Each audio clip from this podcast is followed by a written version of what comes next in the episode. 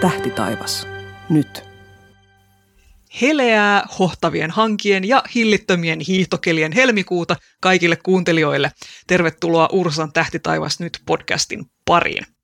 Mitä tapahtuu taivaalla helmikuussa kaksituhattakaksikymmentäneljä? Sitä täällä selvitellään. Asiantuntijana toimii professori emeritus Markku Poutanen ja äänikäsittelystä on huolehtinut audiotohtori Tomi Taskinen. Mä olen Ursan tiedottaja Anne Liljeström.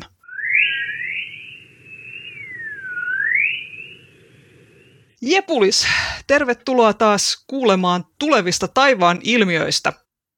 Sitä ennen kuitenkin ihan tähän alkuun, jos sallitte, laitan ihan pienen mainoksen. Nimittäin tässä meillä on tosiaan tähtitieteellinen yhdistys Ursa ry:n podcast, jota paraikaa kuuntelet. Ja jos sä haluaisit tukea tämän podcastin ja monien muidenkin palveluiden tekemistä ja saada siihen päälle vielä kahdeksan numeroa eeppisen hienoa Tähdet ja avaruuslehteä, niin voisit vaikka liittyä Ursan jäseneksi, jollet sitä jo ole. Jos olet, niin ihanaa. Meidän toiminta on tosiaan pääasiassa jäsenten rahoittamaa, eikä me saada mitään julkisia tukia. Jäseneksi liittyminen onnistuu helposti osoitteessa ursa piste fi kautta jäseneksi. Ja tänä vuonna Ursan jäsenyys maksaa aikuisille viisikymmentäneljä euroa. Markku, sä olit viimeiset kuusi vuotta Ursan puheenjohtajana, joten voisi kuvitella, että sulla on joku värittynyt näkemys tästä asiasta, niin onko sulla mitään lisättävää tähän? Miksi Ursan jäseneksi kannattaisi liittyä?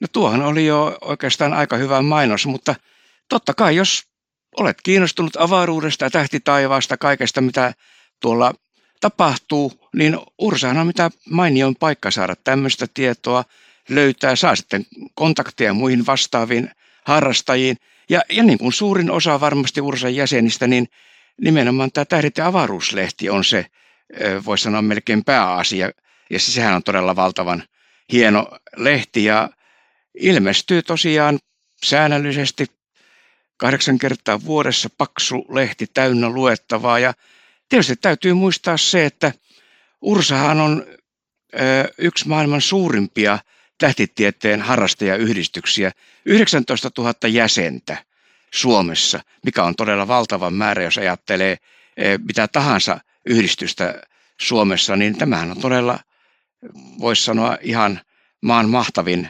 yhdistys. Ilman muuta kannattaa liittyä, ja kaikki sitten nämä jäsenys, jäsenmaksut, nehän tukee tätä tähtiharrastusta kaikin puolin. Yksi tämmöinen, mitä tässä kannattaa nyt mainita, kun varsinkin näitä tämmöisiä pilvisyysjaksoja on ollut ja harmaata ja pimeää, Taivaanvahti, tämä Ursan havaintojen keräämispaikka, mihin voidaan, jokainen voi lähettää havaintoja. Tämä luo uskoa siihen, että aina jossain päin Suomea on selkeää, vaikka omalla paikkakunnalla olisi pilvistä. Kyllä sinne niitä havaintoja kertyy koko ajan, ja se on hieno paikka nähdä, mitä kaikkia ihmiset harrastaa. Että monia monia asioita, ja tosiaan liittykää Ursaan, jos ette vielä ole. Tämä on hieno paikka. Näin, täysin puolueettomat näkemykset meiltä tässä, ja se niistä mainoksista, ettei ala ärsyttää, se olisi huono juttu tässä kohtaa. Mennään itse asiaan. Eli helmikuussa alkaa hellittää monikin asia. Ursan mainokset eivät, ne ovat hellittämättömät. Ainakin suuressa osassa maata, nimittäin pilvisyys ja sade alkaa hellittää, ja sää on tyypillisesti selkeämpi. Ja aurinko kipuaa taivaalla vikkelästi aina vaan korkeammalle, ja valoisan ajan määrä lisääntyy sellaista tahtia, että se alkaa olla ilmeistä itse kullekin. Eli yöt, ly- yöt lyhenee, mutta pidot paranee, vai miten tämä meni, Markku Poutanen? Kyllä se taitaa aika hyvin paikkansa pitää. Kyllähän tämä tammikuu tai vuodenvaihde ja tammikuu oli kyllä aika mielenkiintoista aikaa. Jos ei ollut pilvistä, niin sitten oli oikein kunnon pakkaset, vanhan ajan kunnon pakkaset, ilma täynnä jääsumua, ei kauhean hyvä näkyvyys missään vaiheessa, ja kyllä se tosiaan ainakin tilastojen mukaan, niin helmikuu rupeaa olemaan sitä vähän parempaa aikaa, ja mitä enemmän kevättä kohti mennään, niin yleensä säät paranee, mutta toki sitten tietysti nämä pimeät yöt lyhenee, mutta ei, ei vielä kauhean paljon tässä ainakaan helmikuun puolella, ja ehkä ei vielä tuolla maaliskuullakaan sillä tavalla, että nytän tässä helmikuun alussa, niin Helsingissä pimeää tulee tuossa noin iltakuudelta ja sitten helmikuun lopussa niin tuntia myöhemmin. Ja sitten jos katsotaan Utsjoella, niin siellä nyt pimeä tulee vielä tuossa ennen kuutta illalla, mutta sitten kuun lopussa niin se on jo hieman myöhemmin kuin Helsingissä. Eli pohjoisessa sitten tosiaan tämä illan lyheneminen tai yön lyheneminen, niin se on paljon dramaattisempaa. Ja sitten tietysti äkkiä kun kevättä kohti mennään, niin siellähän yöt vaalenee kunnolla, mutta ei täällä Etelä-Suomessa vielä tuonne huhtikuulle saakka mitään hätää ole. Kyllä me vielä tähtitaivasta nähdään. Aivan oikein. Ja tässä on tietysti se, mikä on moneen kertaan tässä jo tullut aikaisemminkin todettua, että helmikuussa, ainakin nyt tässä helmikuussa, tai no hyvä, me tehdään tätä jaksoa tietysti tammikuun puolella, että kukapa tietää, mitä tässä, tässä lämpötilat heittelee rajusti suuntaan jos toisenkin, mutta jos maassa on lunta, niin sehän heijastaa kaikkea hajavaloa sinne taivaalle ja ikään kuin tekee yöstä vähemmän pimeän, eli siinä mielessä tässä keväällä ne paremmat havaintokelit on ikään kuin vielä sitten edessä.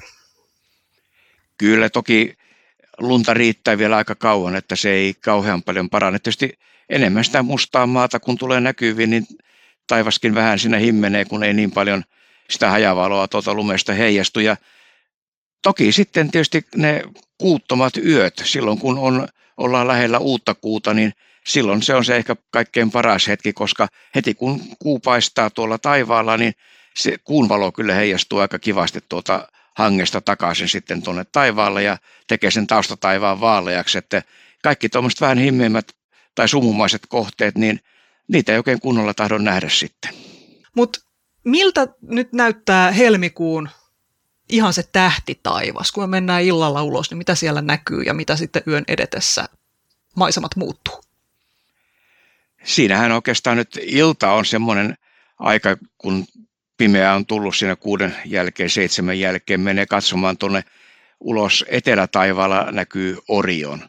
Ja Orion on se, mitä aina tulee mainostettua, että tämä on tämä hienon talve, talvinen tähtitaivas ja Orion etunenässä siellä, että se näkyy siinä, mutta sitten tosiaan siellähän on etelätaivas täynnä näitä kirkkaita tähtiä. Orionin yläpuolella on kaksosten tähdistö ja sitten siellä Orionista alas vasemmalle, jos näkee riittävän alas sinne taivaanrannan suuntaan, kirkas Sirius-tähtihän se tuikkii siellä ja sen yläpuolella siellä Orionin Orionista vasemmalle on pienen koiran Prokyon, että se on täynnä näitä kirkkaita tähtiä tuo etelätaivas juuri silloin, kun ilta, ilta pimeenee ja vähän myöhemmin vielä sitten pikkuhiljaa siellä puolta yötä kohti mentäessä alkaa painua tuonne lounaan suuntaan taivaan rantaa kohti. Ja tämä on sitten oikeastaan voisi sanoa semmoinen suunta, mihin nyt kannattaa katsella ja sitten jos niska antaa periksi, niin ihan suoraan pään päällä melkein näkyy monille tuttu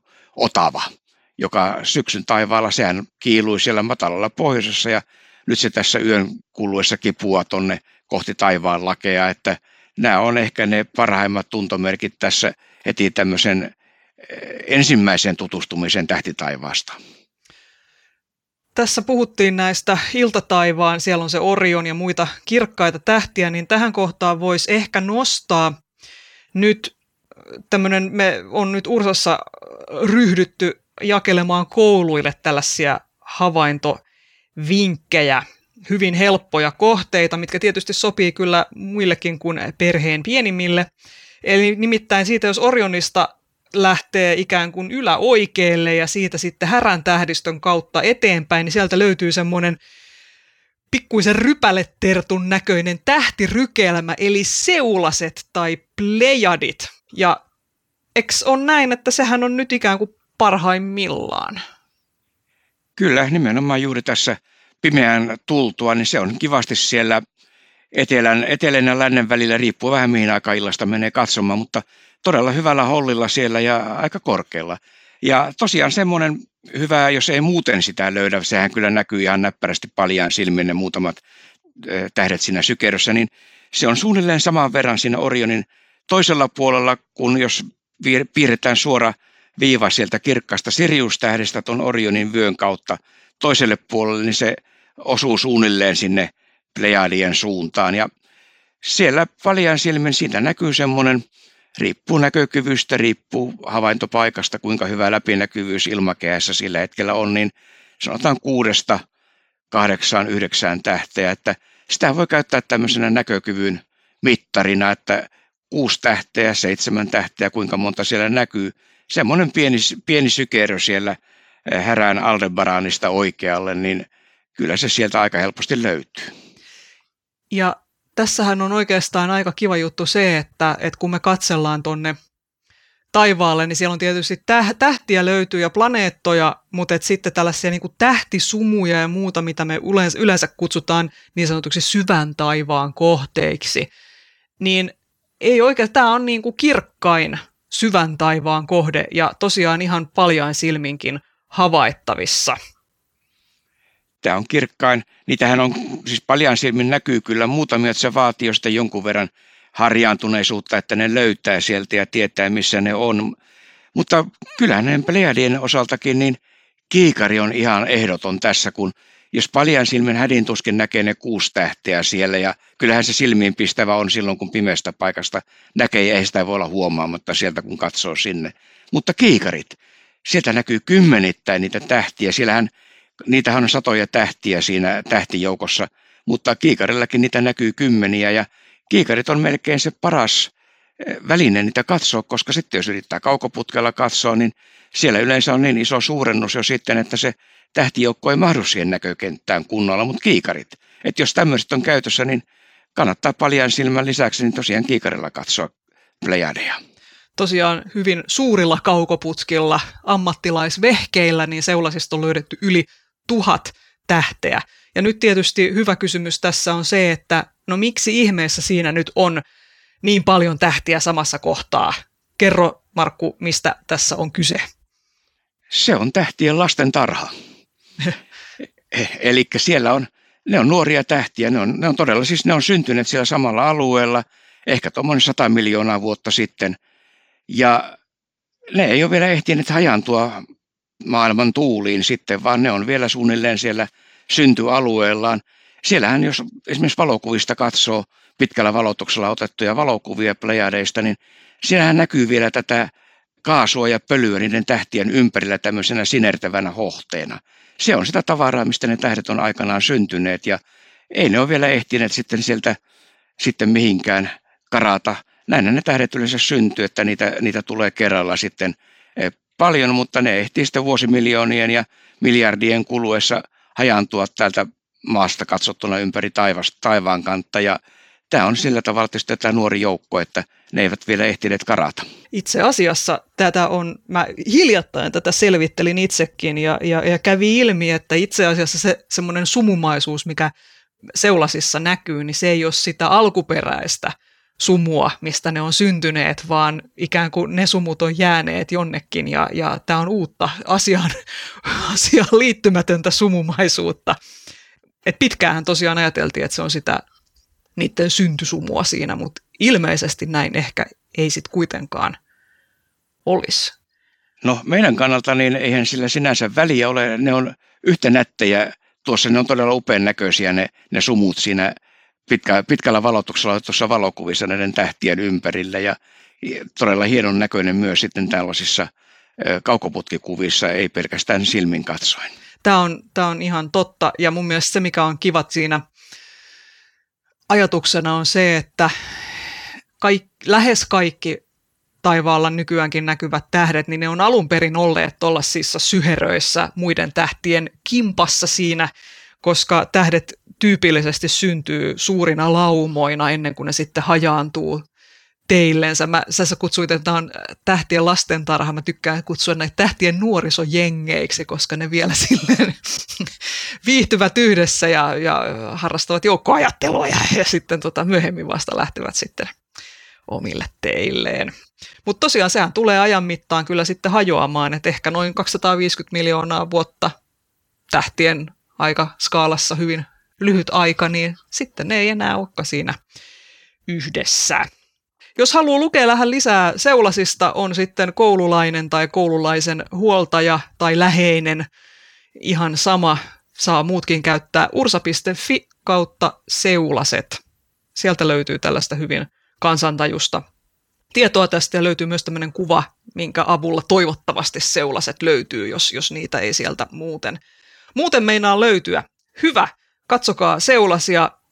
ne on aika uniikki juttu maapallon taivaalla. Mutta katsotaan sitten vielä vähän muuten taivasta. Linnunradasta puhuttiin syksyllä paljon. Niin minkäs, mikä se on linnunradan tilanne näin, kun ollaan tässä kevättalven puolella? Sanoisiko, että ujo ja kalpea. Eli kun syksyn taivaalla se linnunrata komeasti meni sitten taivaankannen poikki, niin nyt se vähän makaa siellä, ei nyt ihan taivaanrannassa, mutta kuitenkin vähän matalammalla siellä. Ja sitten kun tuo taustataivas on vaalea, niin eihän sitä siellä kunnolla erota. Että kyllä voisi sanoa, että ei tämä niin kuin parasta aikaa linnunradan katselun ole. Toki kyllähän se löytyy sieltä, mutta se ei ole semmoinen silmiinpistävä kuin mitä se oli pimeällä syksytaivaalla, mutta kyllä se siellä on, kun ei me mihinkään sitä päästä, kun me ollaan itse tämän kyseisen linnunradan sisällä, niin ainahan se jossain päin meidän ympärillä näkyy. Vissiin sitten, jos katsotaan noita planeettoja, niin planeetataivaalla on nyt tässä, tänä vuonna tässä vaiheessa on, on, on pikkaisen hiljaista. Mitäs siellä on? Mikä on tilanne? Kerronko lyhyen vai pitkän version? Lyhyt, lyhyt versio on, että Jupiter näkyy. Ja pitempi versio sitten, että voin kuvita, kuvailla vähän, että mitä ei näy.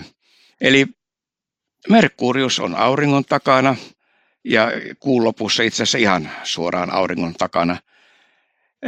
Venus lähestyy aurinkoa, nousee nyt tuossa kuun alussa noin tuntia ennen aurinkoa ja yhä edelleen, yhä lähemmäs ja lähemmäs menee ja on niin matalalla siellä, että no ei sitäkään käytännössä näe.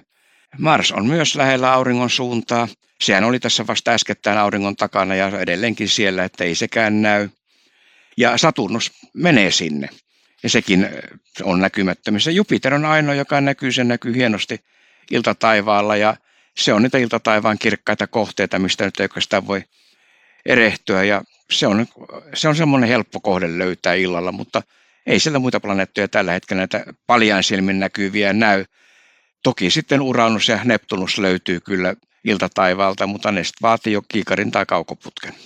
Näinpä. Nautitaan siitä Jupiterista nyt, koska, koska Jupiter on siitä pikkuhiljaa aina hetkellisesti taas niin kuin katoamassa. Kyllä se vielä tässä keväällä, keväällä näkyy, mutta et nyt se ikään kuin Jupiterin tilanne ei tässä kevään mittaan parane, eli siitä kannattaa nautiskella nyt ja ottaa vaikka kiikarit, jos sellaiset löytyy ihan mitkä tahansa kiikarit ja katsoo vielä sitten ne Jupiterin neljä suurinta kuuta, jotka näkyy helposti kiikarilla. Ja nehän on niin suuria, että ne olisi ihan kevyesti planeettoja, jos ne nyt ei sattuisi kiertämään Jupiteria. Ja ne on niin kirkkaitakin, että jos Jupiter ei olisi sinne vieressä valaisemassa, niin ne näkyisi paljain silmin. Eli todella helppoja kohteitahan ne on. Ja kiikarit kannattaa tosiaan tukea johonkin aidan tolppaan tai talon nurkkaan, ettei käsi tärise niin paljon. Ja katsella sitten yhden illan kuluessa ja oikeastaan näkee, kuinka ne kuut liikkuu pikkuhiljaa siinä. Ja jos ei muualta, niin vaikka Ursan tästä vuosi, Tähdet vuosikirjasta näkee jokaisen päivän tai illan kohdalta, että missä asennossa ne on. Eli ne neljä kuuta voi jopa tunnistaa, että tämä valopiste on tämä ja tämä on Io ja tämä on Eurooppa ja niin edelleen. Niin sillä tavalla saa vielä vähän lisää informaatiota siitä, kun pelkästään se, että sillä näkyy ne neljä pistettä suorassa linjassa tai välillä näkyy kolme, välillä kaksi, mutta riippuen siitä, onko joku siinä meistä nähtynyt Jupiterin edessä tai takana, mutta sivuilla sitten parhaimmillaan voi ne kaikki neljä näkyä yhtä aikaa. Ja kuista puheen ollen meidän oma kuumme on tuossa kymmenes päivä helmikuuta uuden kuun vaiheessa, eli se on auringon suunnalla ja silloin yöt on meillä kaikkein pimeimpiä. Ensimmäinen neljännes näkyy kuudestoista päivä, eli puolikuu iltataivaalla, ja sitten viimeinen neljännes, eli vähenevä puolikuu näkyy kolmas päivä helmikuuta, ja sitten täysikuu on kahdeskymmenesneljäs päivä, mutta kuuhun liittyen ää, kapeat iltataivaan kuun sirpit on keväällä kaikkein korkeimmilla, ja vaikka tässä nyt elellään vielä talvea, niin iltataivalta voi jo tässä helmikuussa bongata nuoren sirpin, jotka on aina kivoja ja kauniita. Vinkkaappa vähän, Markku, että, että milloin ja miten tällainen nuori sirppi kannattaa nyt havaita? No sehän on vielä aika lähellä aurinkoa, varsinkin tämä, jos katsoo nyt tätä yhdennentoista päivän sirppiä, niin se on hyvin lähellä auringon suuntaa vielä ja taivas on vaalea. Ja kun tässä on tästä kiikarista niin monen kertaan puhuttu, niin kiikarien on aika hyvä apu. Se on siellä hyvin lähellä taivaanrantaa vielä ja siinä heti auringonlaskun jälkeen voi ruveta etsimään. Kyllähän se periaatteessa auringon ylhäällä ollassakin näkyy, mutta sitten ne ei oikeastaan pysty millään sitten katselemaan eikä, eikä saakkaan kiikarilla katsella niin kauan kuin aurinko on näkyvissä. Ja sieltä jostain auringonlaskun suunnalta matalalta se löytyy. Tietysti täytyy olla, olla selkeää sinne taivaanrantaan saakka ja puita tai rakennuksia ei siellä ole. Et ehkä tuossa puoli kuuden maissa illalla, se on noin kymmenen asteen korkeudella, eli tuommoisen sanotaan kämmenen, parin kämmenen leveyden korkeudella taivaanrannasta, kun pistää käden suoraksi ja mittaa sillä, niin se on noin pari kämmenen leveyttä se taivaanrannasta ylöspäin sitten tuossa puoli kuuden maissa illalla, niin se on ehkä se paras tapa yrittää löytää. Kyllähän se paljaan silmin, kun se vaan osuu sieltä silmiin, että onhan se aika kirkas, mutta niin se on tausta taivaskin vielä. Eli laskiaissunnuntai yhdestoista päivä helmikuuta puoli kuuden aikaan illalla auringonlaskun suunnalla. Sieltä löytyy, jos vaan selkeää on, oikein kapoinen kuunsirppi ja, ja jos harrastaa valokuvausta, niin se voi olla tämmöinen Kodak-hetki, kuten sanotaan. Joo, se on hienon näkyinen. Kyllä. Kuulla on myöskin jotain kohtaamisia kuukauden aikana, eli kuuhan meidät kiertää kerran kuussa noin kaksikymmentäyhdeksän vuorokautta pyöreästi sanottuna. Se meidät hilpaisee ympäri ja sitten siinä reissullansa se käy morjastamassa muita siinä niin sanotun ekliptikan lähellä olevia kohteita, eli tyypillisesti planeettoja ja mitä muuta siihen nyt sattuu reitille silloin. Eli, eli minkälaisia kuukohtaamisia meillä on, on, on tässä helmikuun aikana? No siinähän ensimmäisenä tulee Jupiter. Se on siinä juuri vähän ennen sitä, tai lähellä, lähellä puolen kuun hetkiä. Se on neljätoista viidentoista päivän välillä, niin kuu on lähellä Jupiteria. Se on myös ihan tämmöinen hienon näköinen kohtaaminen. Sitten kun äsken oli puhetta noista plejadeista, niin se on sitten seuraavana yönä, se on lähellä Seulasia. Eli se, jos ei muuten niitä, niitä plejadeja tai seulaisia löydä, niin kuun avulla silloin sitä voi yrittää katsoa, että aha, tuolla se on. Tietysti siinä on juuri sitten se ongelma, että kuuhan valaisee sitä ympäristöä niin tehokkaasti, että sitten taas ne seulaset ei kauhean hyvin näy. Mutta kun ne kerran löytää ja tietää, missä se on, niin odottaa sitten sinne, että kuu on, on kauempana ja sen jälkeen ne näkyy taas kivemmin. Mutta tosiaan niin jos miettii tätä taustataivaan pimeyttä ja miltä koska on paras hetki katsella, niin tosiaan se on noin helmikuun viiden ja, viidennen ja viidennentoista päivän välillä, niin voi sanoa, että kuu ei kauhean paljon häiritse sitä taivaan katselua, että silloin on aika pimeätä ja juuri se uuden kuun ympäristö siinä niin on, mutta sitten kun tullaan kohti sitä täyttä kuuta, eli sitä helmikuun loppupuolta, niin sitten alkaa olla, voi sanoa, että koko yö on sillä tavalla jo kuun valaisemaa, että kaikkein himmeimpiä kohteita, niitä ei niin hyvin enää näe sitten. Tosiaan kertauksena vielä Jupiterin lähellä se kuu on tosiaan neljästoista ja viidennentoista päivän välisenä yönä ja sitten seulasten lähellä kuudennentoista ja seitsemännentoista välisenä yönä. Eli sinne sitten vaan kuuta kurkistelemaan. Tässä juuri somessa törmäsin tällaiseen termiin kuin kuukarointi. Eli voi käydä kuukaroimassa sitten vähän kuunsirppiä ja kohteita siinä vieressä. Näin, hyvä. Mennään ilmakehän kohteiden pariin sitten. Ne on aika lailla vissiin samat kuin tammikuussakin. Samat on, talvi jatkuu ja samat olosuhteet. Ja nythän tosiaan tässä, kun näitä kovia pakkasia tammikuussa oli, niin ilmahan oli täynnä kaiken maailman jääkidettä ja jääpölyä siellä. Ja syntyi tämmöisiä esimerkiksi jääsumuhaloja tai, tai tämmöisiä keinovalopilareita, mitkä näkyy sitten juuri tämmöisessä jääsumussa, mutta toki onhan siellä ylempänä sitten helmiäspilviä, löytyy revontulet, kaikki nämä on nyt, voi sanoa, että nämä on näitä tyypillisiä talven ilmakehän ilmiöitä, joita kannattaa nyt katsella, kun pakkasta on ja kylmää. Ja sitten tietysti yksi semmoinen, mikä on hyvä myös muistaa, varsinkin kun se Sirius näkyy nyt siellä matalalla etelätaivaalla, sehän tuikkii. Ei se Sirius tuiki, vaan se johtuu siitä, että se valo kiemurtelee tuossa ilmakehässä ja sen takia sitten se Sirius näyttää tuikkivan. Eli aika usein pakkasella juuri on tämmöisiä lämpötilaeroja siellä ja sitten tuntuu, monesti sanotaan, että nyt on hyvä keli katsella tähtiä, kun ne tuikkiin on hienosti. Mutta se on oikeastaan se on ihan päinvastoin, eli silloin on todella huono keli, mitä enemmän ne tuikkii. Mutta tämä on tämmöinen, kun Siriusta katsoo sieltä matalalta etelätaivaalta, niin kyllä se aika usein näyttäisi siellä hienosti tuikkivan. Helmiäispilvet on tämmöinen yleensä tyypillinen kevät, tai no ehkä tyypillinen, mutta, koska se on aika harvinainen, mutta ajankohdalle tyypillinen ilmiö. Mutta tässä tietysti nyt kun on havaittu tätä, että on ollut näitä kylmiä jaksoja, niin se nyt liittyy vähän tähän asiaan.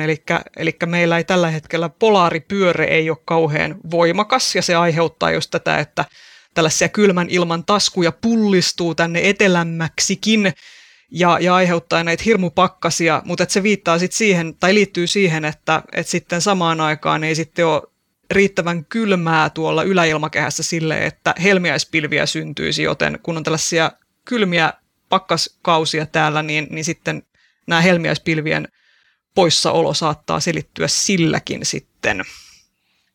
Tuossahan oli, oliko se tammikuun alkupuolella, oli semmoinen noin viikon jakso, että tuonne Taivaanvahtiin kertyi näitä helmiäispilvihavaintoja, että silloin oli semmoinen lyhyt jakso, jossa, jossa niitä näkyy, mutta ei oikeastaan sen jälkeen ei ole taas sitten ollut, kuka tietää, jossain vaiheessa voi hyvinkin olla, että nämä yläilmakehän lämpötilat taas tipahtaa niin alas, että niitä tulee, tulee suotuisat olosuhteet tälle, mutta ne vaihtelee todella sekä kuukaudesta toiseen että ennen kaikkea vuodesta toiseen. Välillä meillä tosiaan on semmoiset sopivat olosuhteet siellä niin, että nämä helmiäispilvet voi syntyä ja sitten useimmiten ei. Ja nyt ollaan tosiaan varmaan aika pitkälti jo menossa kohti kevättä, että näiden helmiäispilvien todennäköisyyskin pikkuhiljaa tästä vähenee, mutta kyllä hyvissä olosuhteissa vielä voi olla, että helmikuussa ihan, ihan iloisesti niitä löytyy, että kannattaa aina katsella tuonne auringonlaskun suuntaan, joskus siellä näkyy tämmöisiä helmiäisen hohtoisia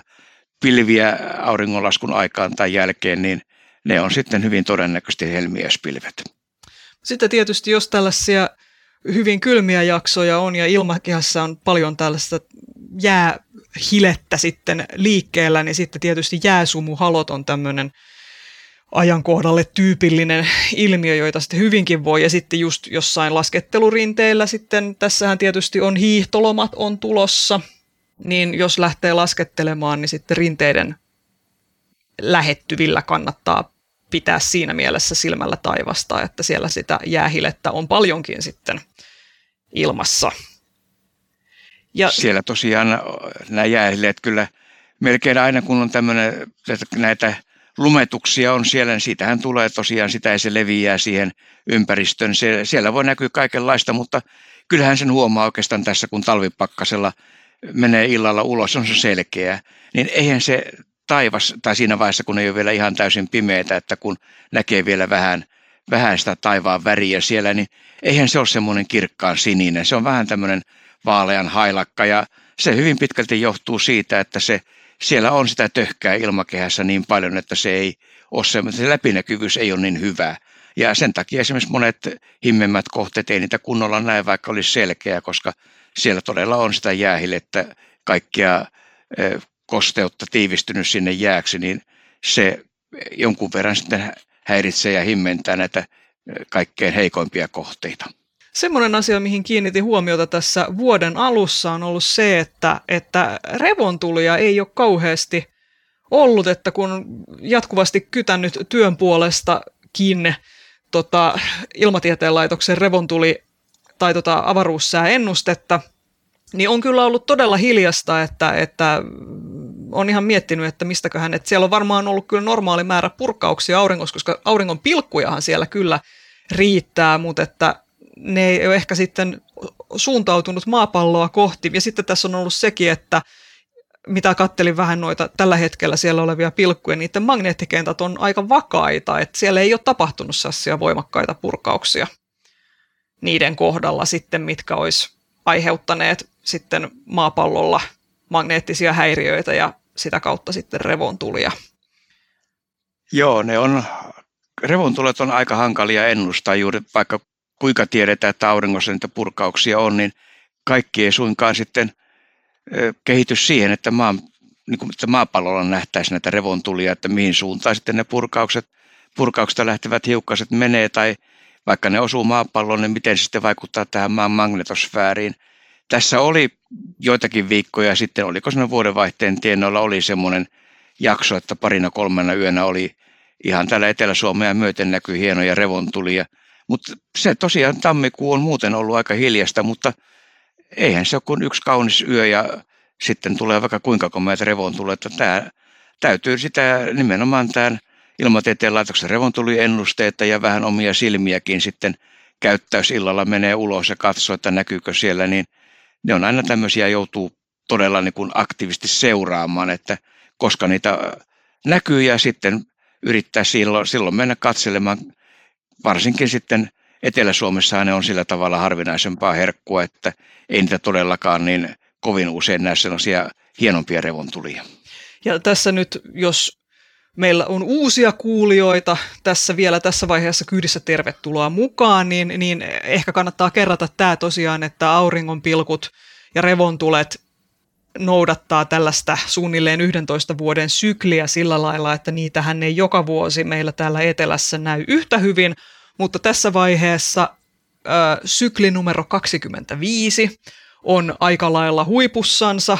Tietysti se, että koska se huippu tarkalleen ottaen on, niin se huomataan vasta sitten, voidaan todeta vähän myöhemmin sitä, kun todetaan, että ei se huippu siitä sitten enää lähtenyt nousuun. Ää, niin tässä vaiheessa periaatteessa eletään tällaista revontulten kultakautta, ja tässä on sitten vielä se, että nyt tulevina vuosina sitten, kun tämä aktiivisuus lähtee laskuun, niin tyypillisesti siinä laskuvaiheessa niitä revontulia vasta sitten nähdäänkin. Eli, eli tässä on ihan hyvät ajat kyllä, vaikka tässä nyt alkuvuodesta niitä ehkä on ollutkin vähemmän, kun on ollut niin vakaat nämä auringonpilkkujen magneettikentät, niin, niin ikään kuin toivoa löytyy.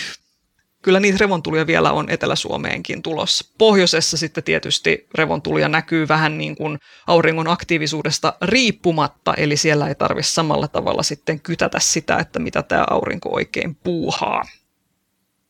Ja tilastollisesti tietysti tämä paras revontuliaika vuodessa aina yleensä osuu näihin tasauspäivien lähelle, eli nyt kevättasauspäivä on tulossa tässä maaliskuun puolella ja säätkin, niin kuin tässä jo on ennusteltu, että säätkin saattaa vähän parantua tässä tähtitaivaan katselun osalta kevättä kohti mentäessä, niin se voi olla, että tässä helmikuun, helmikuuta elettäessä ja sitten mentäessä tuonne maaliskuun puolelle, niin joku kaunis yö siellä voi olla todella hienot revontulet, että kyllä niitä kannattaa pitää silmällä koko ajan.